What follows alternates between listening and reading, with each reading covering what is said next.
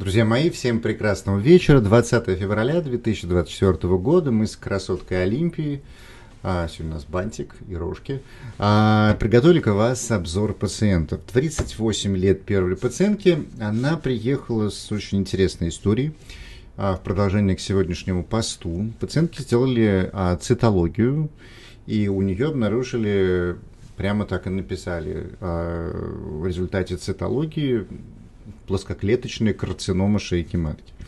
У пациентки положительный вирус папиллома человека 16 типа, 30, это год назад было, значит, 37 лет, делают ей конизацию, а в гистологическом заключении приходит норма. То есть никакой плоскоклеточной карциномы на шейке матки не выявлено. Вот такая интересная история. После этого нас дают неоднократно цитология ВПЧ, ВПЧ не определяется, цитология в норме, ну, в общем и целом, ну, как говорится, и так история могла быть закончиться. То есть нередко происходит ситуация, когда входящий диагноз цитологии расходится с гистологическим как и в положительную, так и в отрицательную сторону. То есть цитология может давать меньшую а, там, степень дисплазии, а в гистологии оказывается больше. И в обратную сторону. Цитология может давать вот такое же заключение, это человеческий фактор, а гистология показывает, что там ничего нет. Но зато в результате проведенной конизации у пациентки больше не определяется 16 тип ВПЧ, и цитология дает норму. И вот уже несколько цитологий контрольных сделано, анализов на ВПЧ, там все отрицательно. Вот такой вот интересный случай, поэтому не все так однозначно в этих анализах, но тактика была выбрана правильно, потому что 37 лет наличие ВПЧ 16 типа и такого заключения в цитологии, конечно, требует проведения конизации. Но пациентка приехала с другим, а у нее выявили миому матки при МРТ и назначили ей гормональные контрацептивы, на которых она себя плохо чувствовала. И она сейчас их отменила и хотела уточнить, что же делать дальше. При УЗИ у нее и вправду есть миома матки, небольшая, вот такой вот узелочек, 35 на, сейчас еще раз, 32 на 22 миллиметра, маленький узелочек по задней стенке. Они клинически себя никак не проявляют. Э, в целом ничего делать здесь не надо, потому что прием гормональных контрацептивов никак не сдерживает рост этих миом, она бессимптомная, делать с ней ничего не нужно. Вот. А, в общем и целом отправил просто на динамическое наблюдение, раз в год показываться, больше ничего, здесь никакой другой тактики нету. Вот такая вот была интересная история. А, следующая пациентка 31 год. Она приехала жалобами на межменструальное кровянистое выделение, боли внизу живота за 5-12 дней до менструации, болезненность в области больших половых губ, напряжение. Почему? Потому что у пациентки, во-первых, был абсцесс бартолиновой железы, который неоднократно скрывали с одной стороны, а также с 2018 года наблюдается эндометриозная киста левого яичника, есть подозрение на полип эндометрия, в общем, такой целый набор. Что у меня в результате осмотра? Справа маленькая кисточка протолиновой железы, она совершенно бессимптомно, не болит, но явно при половом возбуждении она будет увеличиваться и давать тянущее ощущение. С этим пока мы ничего не делаем. Слева, э, слева работает проток, потому что я нажимаю, и выделяется содержимое бартолиновой железы. Там рабочий проток, но он может периодически спазмироваться и давать на это чувство напряжения в области больших половых губ. Далее, а, уже при осмотре в крестцово-маточной связке нахожу болезненность а, и небольшие инфильтраты. При УЗИ два полипа, которые как раз и дают межменструальное кровянистое выделение. В левом яичнике эндометриозная киста размером, -ту, размером 37 на 21 миллиметр. И позади маточное пространство инфильтрат 9 на 6 миллиметров и мелкие очаги по крестцово-маточной связке. Вот эта конструкция, по большому счету, э, могла бы вестись э, консервативно, но удалили бы полипы в отношении кисты, эндометриоза назначили какую-нибудь визану бы. А мое предложение пациентке было сделать в одну операцию ремонт всего. Ну, то есть удалить два полипа, удалить аккуратно эндометриозную кисту и сечь очаги эндометриоза. Наша Юлия Викторовна Чернышова это прекрасно делает. И все, то есть все эти заболевания удалить аккуратно, не потрядив ничего, за один раз и, по сути, закончить историю с этими жалобами, которые есть, потому что межменструальные кровянистые выделения уйдут, из потому что не будет полипов, боли внизу живота уйдут. А, ну вот что касается бартолиновых желез, ну там киста справа еще не сформировалась для того, чтобы в нее можно было установить ворд-катетер. Он должна быть как минимум 3 сантиметра в постоянном размере, чтобы сформировать новый проток. А слева проток работает, поэтому там как бы все хорошо. Поэтому в общем и целом а, договорились о том, что она подготовится на эту операцию, удалится полип, эндометриоз и эндометриозная киста, и дальше можно будет спокойно жить. Вот такая вот комплексная история. Следующей пациентке 27 лет, жалоб никаких нет. Она приехала а, показать а, анализы, которые у нее взяли в другой клинике. А, в другой клинике у нее взяли мазок, бак посев, а, и там нашли кандиду и какие-то условно патогенную флору, и соответствующим образом расписали какое-то лечение.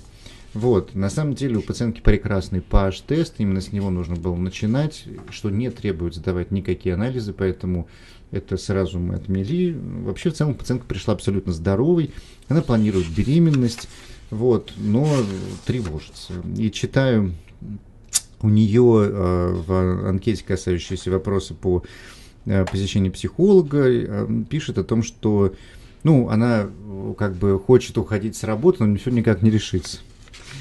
И она планирует беременность. И вот аллергия ее замучила, и все остальное. Я ее успокоил с точки зрения гинекологии, и мы с ней поговорили. И я говорю, вы знаете, вот, наверное, одним из важных моментов перед вашей плановой беременностью будет уйти с нелюбимой работы, на которой вы мучаетесь, а, и заняться тем, что вам хочется. Потому что помимо всех прочих болезней, наиболее токсичным для женщины во время беременности является стресс, который она испытывает. Она собирается его испытывать с учетом этой работы, но никак не решится вот каждый месяц написать заявление об уходе. Поэтому мной было рекомендовано все-таки в качестве наиболее качественной подготовки к беременности, это все-таки, наверное, уйти с нелюбимой работы, для того, чтобы беременность протекала в благости, эмоциональном комфорте, и это будет самым полезным для нее, нежели чем она будет страдать и переживать. Вот такая мысль интересная. Помимо витаминов, еще уйти с нелюбимой работы. Беременность будет хорошая. А следующая пациентка приехала 48 лет. У нее случилось впервые нарушение цикла, и она приехала на 75-й день цикла. А, и хочет понять, что с ней произошло. Но, скорее всего, она предполагала, что, наверное, наступила менопауза. Но по УЗИ есть утолщенная эндометрия 15 неоднородной э, когенности, а, несколько фолликулов в разных яичниках. Ну, в общем, с ней случился стресс. И объективно там причина была, и это никакая не менопауза. А, для начала пробы с гистогенами я назначил нарколут на 12 дней с оценкой эндометрия и яичников на 5 день цикла. Если нарколут сработает, эндометрия оторнется, все будет хорошо, то на этом можно будет закончить. Пациентка уже пошла заниматься стрессом и только начала лечение, поэтому дальше, думаю, все будет хорошо. Если же эндометрия не оторнется полноценно, то потребуется раздельное диагностическое выскабливание, и здесь оно будет показано. То есть мы не сразу идем на выскабливание, можно всегда делать пробу с гистогенами, помните об этом. Вот такая история. А, и вторая, и следующая похожая пациентка, 36 лет, она, здесь очень интересная история. А, у нее как бы всегда был нерегулярный цикл, но случилось две беременности, то есть он регулярный, это нерегулярный, она описывает как 40-45 дней. Ну, соответствующим образом ей всегда ставили какие-то проблемы, как проблемы с гормонами, СПКЯ, наверное, подразумевали. Вот. А, и вот сейчас она приехала, у нее э, случилось а, после отмены контрацептивов задержка 66 день цикла, при том, что на контрацептивах она была довольно долго, а отменила их, потому что отметила, что стала снижаться липида.